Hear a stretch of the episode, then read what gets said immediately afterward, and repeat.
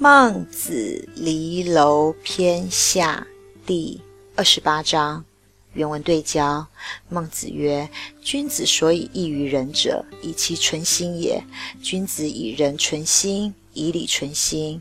仁者爱人，有礼者敬人，爱人者人恒爱之。”敬人者，人恒敬之。有人于此，其待我以恒逆，则君子必自反也。我必不仁也，必无礼也。此物奚宜至哉？其自反而仁矣，自反而有礼矣。其恒逆由是也。君子必自反也，我必不忠。自反而忠矣。其恒逆由是也。君子曰：“此亦忘人也已矣。”如此，则与禽兽奚则哉？与禽兽又何难焉？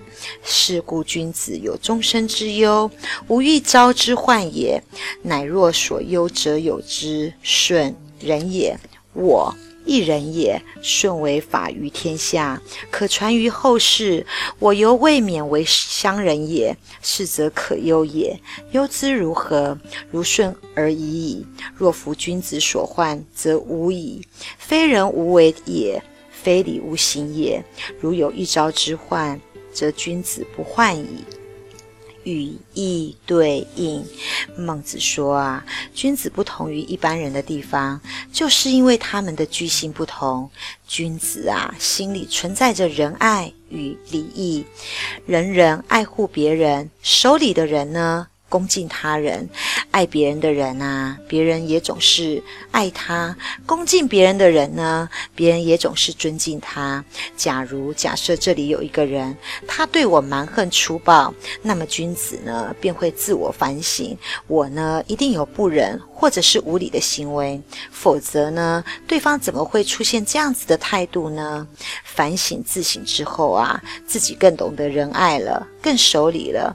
而对方的无礼呢，如果仍旧不改，那么君子呢，必定再一次反省自己，反省呢，我呢，可能一定是不忠。自省之后呢，待人呢，便会更忠。更忠敬了。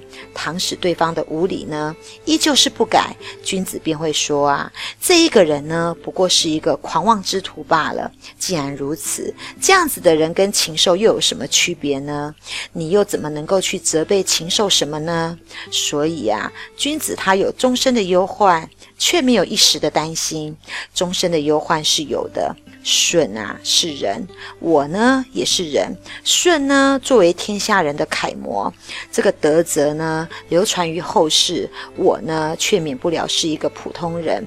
这啊才是值得个人忧心忧虑的地方，个人忧心忧虑的事了。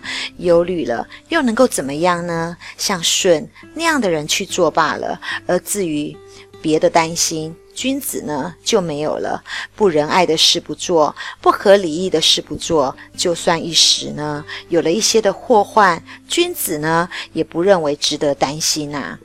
本章呢是论君子的修身处世之道，主要呢强调两点：第一个呢是反求诸己，遇到问题呢多从自身去找原因；第二呢则是希望成贤。为人生，就是成贤、成圣、成德，作为人生的目标志向。而值得注意的啊，这一章呢是讲以人存心、以礼存心两句。从这个上下文来看啊，这里的“存”呢，应该是反求诸己、省察的意思；而在孟子呢，这个人跟礼，既然可以是指。内心的德，也可以是指一种德行的原则。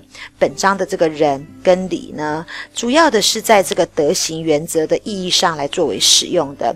故呢，孟子看来啊，一方面这个心呢，要具有仁跟礼等这个内在的德，可以借由由内。而外显出来。另一方面呢，则又需要用到仁跟礼的原则来反省、省察、反求诸己的内心，这样子内跟外便可以做到真正的融合与统一的呢。